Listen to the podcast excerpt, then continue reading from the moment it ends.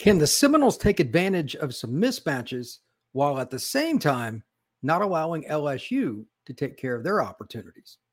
You are Locked On Seminoles, your daily podcast on the Florida State Seminoles, part of the Locked On Podcast Network. Your team every day.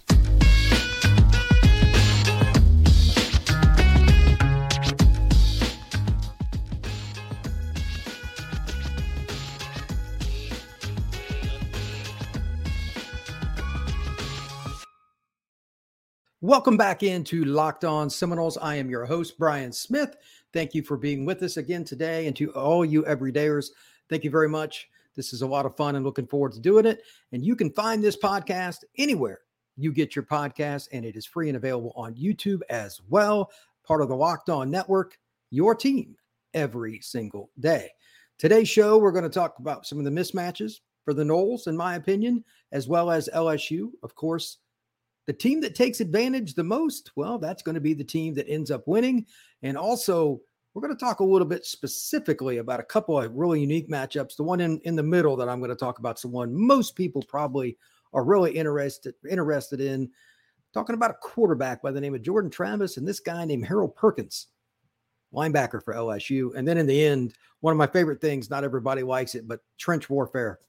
O line versus D line, a little bit of linebacker discussion that will also help dictate whether or not there's some mismatches because if quarterbacks don't have time, they can't make plays. So please note this is a very unique episode because we're going to get very, very specific. Speaking of specific, LinkedIn jobs. These days, every new potential hire can feel like a high stakes wager for your small business. That's why LinkedIn jobs helps find the right people for your team faster and for free. Post your job for free at linkedin.com slash college. Terms and conditions apply. So today's episode, again, we're going to talk about the mismatch opportunities. Every game has a few based on, uh, you know, getting a little bit lucky. You catch somebody in man coverage, a linebacker on a slot receiver or something like that. But we're going to go a little more into it than that. This is going to be the over the top version on how I would do it. Obviously, I don't have Mike Norvell's game plan, nor do I have Brian Kelly's, but these are going to be some of the points they look at. Number one, th- these are some of the things I'm going to talk about. Johnny Wilson, six seven, listed at 237 pounds. Look, there aren't many guys built like him playing wide receiver at the National Football League level, level let alone college. So, how do you utilize him? In the middle of it, it is this is the one where it's the most fun for me and uh, probably for a lot of people. Segment two, Harold Perkins, the incredibly talented linebacker for LSU. How do the Noles try and neutralize him while getting Jordan Travis on the edge, finding different ways to get the football to the running backs in the screen game, etc. Going to talk about that, and then finally the battle of the trenches again. First, though, uh, shout out to Destyn Hill you got to give him credit. He signed a couple years ago, didn't enroll. Now he's at Florida State, listed for whatever that's worth as the starter at receiver for the Noles. That's that's really cool, man. He he just got there, had some things to take care of in his native home of Louisiana. Ironic, he's from New Orleans, and now he's a Florida State Seminole, and he's very happy. If you go on Twitter, you can check it out. He does a little interview with Florida State talking about his opportunity and how happy he is to get it. That's that's somebody you just root for in general. I don't care what school you like. Shout out to him, and he could be a part of the mismatches. He's very, very athletic. His high school film and his offers, etc. There was a reason teams went after him. Very good football player. So I, I want to start with the mismatches that I think Florida State has. Again, I know I've talked about this some this week, but we don't know how Florida State is, is going to be guarded in one-on-one situations. Meaning, can LSU, which traditionally has won a, a lot of games with just straight up man coverage, running cover one, we're better than you. We're going to take away your best player. I don't think that's going to happen as much in this game, and I think they'll mix it up, and that's fine. Last year, LSU had some issues in the secondary, but it wasn't like they were terrible by any means. But I'm talking more about corner. Their safety play is going to be good. It'll be one of the best safety units in the country. I think that you're going to see Andre Sam, who can play corner or safety. He came over from Marshall. He was a dude. Uh, Notre Dame knows all about him. He had a great game against Notre Dame last year. But Greg Brooks, Greg Brooks, he's a really talented player, and so is Major Burns. So that's why I think FSU has to attack what is a new unit essentially at corner. Sage Ryan has moved from safety to nickel to corner. He's played all over. Very talented. He was a highly recruited kid out of Lafayette, Louisiana, but he's not been a guy that's used to being in this kind of situation at corner. And he's only about 5'11. You also have Sage Ryan's other counterpart is Duce Chestnut, somebody Florida State went at last year when he was at Syracuse before he transferred down to Baton Rouge. I think they'll try to hit those guys with size, with speed, with they'll do some different things with the screen game. Those are going to be the two main guys. I mean, Florida State's always going to try to run the ball. Norvell system dictates that. We we know that. But in the passing game, those are the two guys I expect them to go after. Of course, now that I've said that and all the reports that have come out and talking to different people, somebody else will move up the depth chart because that's just how it works. But anyway, both of those kids aren't the biggest guys. FSU has some size at receiver. Keon Coleman, 6'3, 6'4, 215. He's their second biggest receiver. You got Destyn, who's six foot or so. They're going to challenge LSU's corners and they're going to try to isolate them because the safeties, again, are very, very good. The other thing I expect them to do is to try to find ways in the screen game. That is a very big open book, and I'm not even remotely, not even remotely going to try and guess exactly how to do it. Because screens, I mean, there's a million of them. But Florida State's running back room is super talented. They have four or five different guys on the roster, excuse me, that could play for most teams, but at the top of the board, Trey, you know, he's going to get the bulk of the carries. He's an NFL back, in my opinion. He's an every down guy, but they can even rest him because they have guys behind him. Holmes came in from Penn State. He's he's rested. He's ready to roll. I expect him to have a have a major role. They have other guys too. Which one can pop a screen? It's oftentimes difficult to do that early in the year because there's a lot of practice time that goes into screens, especially to traditional running back screens. And do you catch the other team in zone? It's a little easier if they're in zone because the linebackers are dropping off. But at the same time, this is how you slow down Harold Perkins, again, who we're going to talk about in the second segment, in a very speedy and athletic group of front seven defenders for the Tigers. If you cannot do that, they will harass and change the game, even without Maason Smith playing for LSU. I guarantee it. LSU will cause a lot of havoc for Florida State if they cannot consistently operate screens. It's a must. Now, the other guy that I think is is interesting, and we're looking at from the other side, talking about the passing game and everything. Jayden Daniels for LSU is just savvy. He's a kid that's a fifth year senior. He went through hell in Tucson, or excuse me, in Phoenix, playing there for I don't even know how to define Arizona State's program while he was there. It was just disarray. Comes to LSU last year, was their savior, fifth year senior. He's going to find the little nuances. And a couple other guys can really catch the football in the backfield. Their tight end room's not necessarily deep, but Mason Taylor, watch out for Mason Taylor. He made the, the big play against Alabama to get them over the hump. I'm curious to see how Florida State tries to match up with him. Are they going to try to zone a lot? Are they going to mix it up? Man, that's a big tight end that's experienced. And yes, his dad is a certain Hall of Fame edge rusher who's now an assistant coach with the Miami Hurricanes. That's a really good football player. Third downs, red zone, he is a problem for teams. I expect him to be a problem for two more years, only a sophomore. I expect him to be a problem for two more teams or two more years and then find his way to this thing they call the National Football League. That's going to be a player that LSU can count on. They're not the deepest team at tight end. They probably end up playing a freshman as the backup. But Mason won't come off the field much. He'll be, except for the offensive line and Jayden, the guy that gets the most reps, in my opinion, for LSU. Also, Malik Nabers. This is not a, there's no reason to really go into it. That's an NFL player. That's a top five receiver nationally. That's a guy that can go get it in a million different ways. They're going to try and find a way to either get him in a mismatch with Cypress or something because they do a, a kind of a, a stack formation or something. They're going to give him extra help because they don't want to see him getting double covered, which he probably will. Otherwise, they're going to put him in bunch. They're going to put him in motion. They're, they might even put him in the backfield with Jayden Daniels. Look for the unexpected. They're going to find ways. They're going to do everything in their power to get corners off of him and linebackers and safeties on him And if there's one thing Brian Kelly has proven throughout his career, he's got over 30 years of experience as a head coach.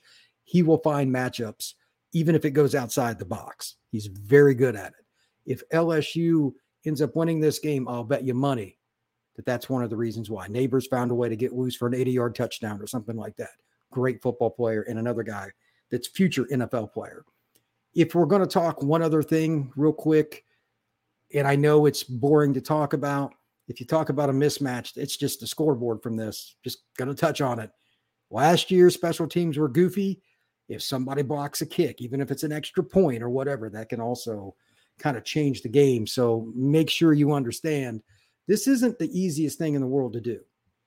College football first week, it can go, let's just say, sideways uh, pretty easily. So make sure you understand this is this is going to be another opportunity for one of these teams. Last year's one point game. You block a field goal, you block an extra point, you block a punt. That can happen. So um, let's uh, let's transition to segment two. But we have something that we're getting ready to start here on Friday on the Locked On Network. We are going to have a live session from 11 a.m. to 1 p.m. each Friday. College football season is here. Locked On is kicking up our coverage with Locked On foot, College Football Kickoff Live every Friday from 11 to 1.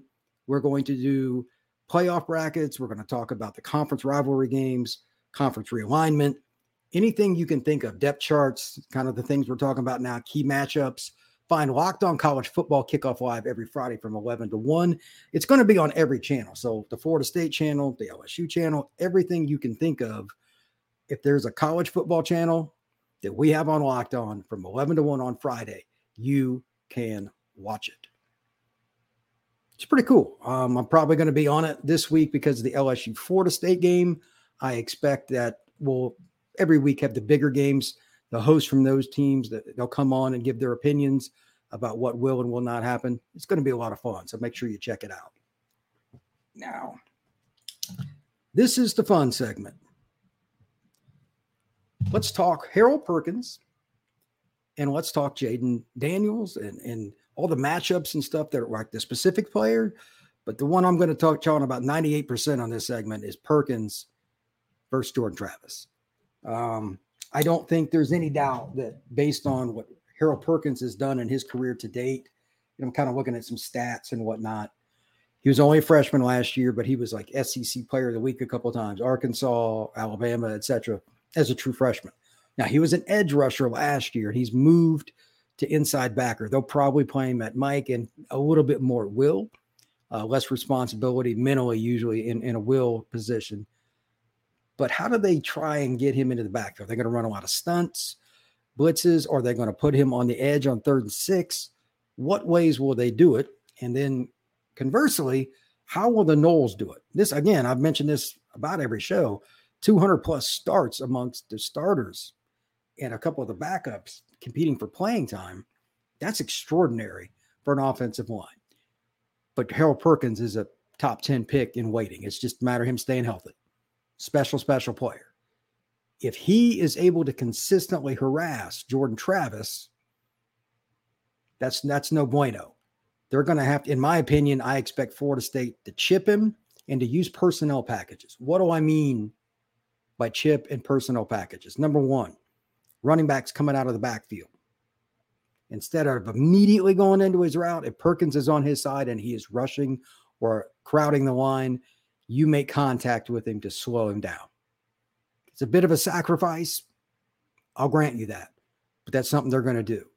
Two, I also think that they're going to run a lot of 12 personnel or 22 personnel. Florida State, again, has plenty of running backs.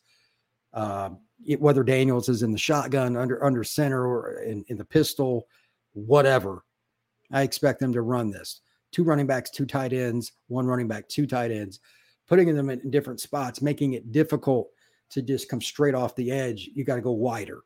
You're not going to just run through a 250 pound guy. It's not going to happen. So you're going to try to eliminate some, and they've got other good edge guys. I'm not just saying Harold Perkins, they have plenty. But when he comes out there, you're going to see some different things. There might be a motion man.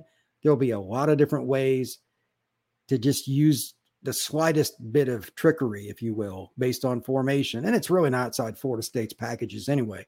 They want to use a lot of tight ends. But again, it's Perkins. You can say whatever you want. They have to account for him a little bit differently than they would some other players. Very athletic young man.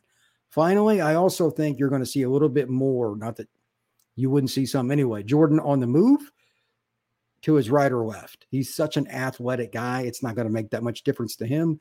Make Perkins think more than he just reacts. The more he is thinking, the more likely he is not to be a part of the tackle. That's as simple as it gets. On the other side, for Jayden Daniels, I think it'll be a little bit more by committee. Tatum Bethune, I think, will be locked in with him. He's a very experienced guy, fifth year senior, second year at Florida State after three years at UCF. I don't think he's the same kind of player in terms of his build and everything. He's shorter than Harold, but he's very instinctive. I think he's going to shadow him a lot. I'm not saying he's going to be coming on dog blitzes, but I'm just saying he will be in the middle of the field and he's is because Jayden is phenomenal on third and six, just finding a way to get a first down because he can scoot. They're going to have to corral him and keep him inside the tackle box. When he's outside, complete mismatch. I don't care what linebacker, Tatum Bethune or whoever, I'll take Jayden Daniels every time. One on one, head up. I see it. I'm not surprised. I'll take Jayden Daniels.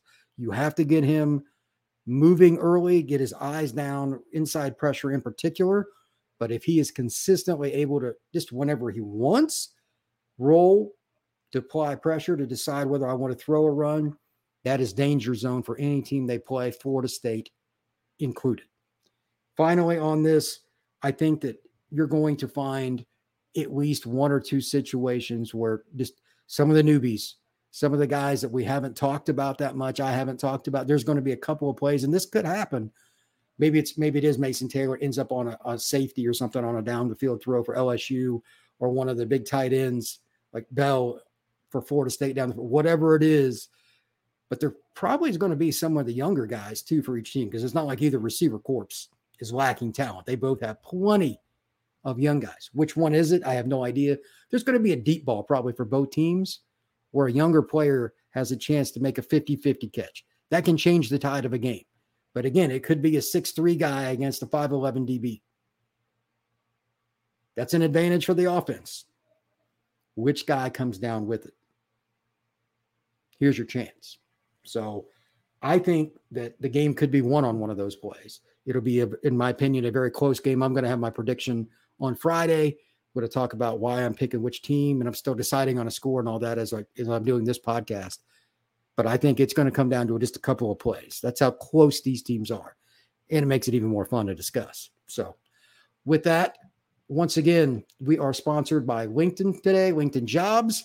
Ever struggle finding good help? I know I have, trying to find interns, trying to find people to work with me, even getting the right people to come on a podcast that are really prepared is not easy. But trying to find somebody to go to work 40 hours a week or more for you, a sales rep, etc., that's also very difficult. These days, every new potential hire can feel like a high stakes wager. You want to be 100% certain that you have access to the best qualified candidates. That's why you have to check out LinkedIn Jobs. LinkedIn Jobs helps you find the right people for your team faster and for free. Then add your job in the purple hashtag hiring frame to your LinkedIn profile to spread the word that you are hiring. Simple tools, screening questions. They make it easy to focus on candidates with just the right skills and experience so you can quickly prioritize what you'd like to interview and hire. LinkedIn Jobs helps you find the qualified candidates you want to talk to faster. Post your job free at linkedin.com slash lockdown college. That's linkedin.com slash lockdown college. Post your job for free. Terms and conditions apply. All right. Segment three. This is something I just personally like. Some of you may, or some of you may not. Trench warfare. In big games, it's more fun in my opinion. How many times have you, whether you're you're a Florida State fan, LSU fan, or you just stumbled across this podcast and decided to watch it, and you're sitting here yourself, you're saying to yourself, "Well, most college football games, one offensive or and or defensive line just dominates the other," and that is true. That's not likely to be the case today. Trench warfare to me is very, very simple for this game. Defenses that have as much talent as Florida State and LSU in their front seven. We talk about Perkins and some of the d- different guys. Jared Verse for Florida State's ridiculous. They have to come up with ways to scheme against them. Do you find a way, though, to also scheme against them just by beating on them play after play to wear them down? That is trench warfare. If it is consistently, just to use an example, third and six for Florida State in the first quarter, quarter and a half, I'm going to go out on a limb and guess that Harold Perkins is going to have a heck of a lot more impact. Shocker. However, if you can run the ball for four yards a carry or more on average, even early in the game, which is hard because the defense isn't tired yet, when that third and fourth quarter comes around, that changes the entire dynamic of the game completely. Same deal for LSU. Which offensive line, and they are both extremely experienced. LSU brings back everybody. Florida State has an incredibly talented line. Uh, if I had to guess, the most talented guy in the game will be the left tackle for Florida or for LSU. I absolutely love him. He he started as a true freshman, and I thought he was the best high school lineman coming out of the country. Will Campbell, he's he's from Northern Louisiana. It's not going to be easy for the pass rushers anyway. So you better you better find a way to be effective in that run game to at least give yourself more chances. Because if they start running the ball on you, either team, and they're both very capable because they both have a bevy of backs, it's going to be hard. It's going to be real hard. Third downs and threes compared to third and five. It doesn't sound like a lot. That's huge. Third and three means you have whatever you want carte blanche in your play call sheet to go from, and you both teams have all but carbon copies of each other at quarterback. So those D lines that whichever one doesn't stop the run as much. Uh, we just talked about playmakers. We just talked about mismatches. All that comes back in to this category. The team that will get more mismatch opportunities and more chances for their playmakers to make plays in space will most likely be the team that wins in the trenches, and that offensive line wins the day. It's not that complex beyond that. Now, the only other thing that I will say, and this is typical again of college football in general, you're probably going to have two or three plays in a game where your receiver just flat out wins. Man coverage, it's a bust, whatever the heck it is. How many times you've been watching a game and an announcer says, "Oh, he's wide open," but they got pressure on him, quarterback couldn't see it. There's a little bit of luck with that. If the quarterback can't see him because he gets flushed right away, then it doesn't matter. If the offensive line for either squad has a couple more plays than the other team, or they do a really good job in protection, if that's a bust in the secondary, or if it's just a flat out win, these quarterbacks will hit them, and that'll be six. Trench warfare, man. That's bottom line. If you cannot win in trench warfare, and that means pass protection just as much as beating up on them at the end of the day because you got to hit some play action and some deep shots, maybe a first play after a turnover at midfield, whatever. The team that does that, that's the extension of winning with trench warfare. It's it's part of it. With that, I'm going to start wrapping up here. Um, note that again on Friday, we're going to have prediction. We're going to talk a little bit about what I expect for the final score, how I've come to that conclusion and some things that still make me wondering how it could go down. A little more of extension of this for the first two segments. And in segment three, I will talk a little bit about the final score. And also on Saturday, I'm going to do some recruiting stuff. And Sunday, I've already got a got one up for Sunday. Uh, one of the previews, Mr. Gibson. He's one of my favorite players in Florida State's class. So with that, everybody have a great day. Thank you very much. You all be safe.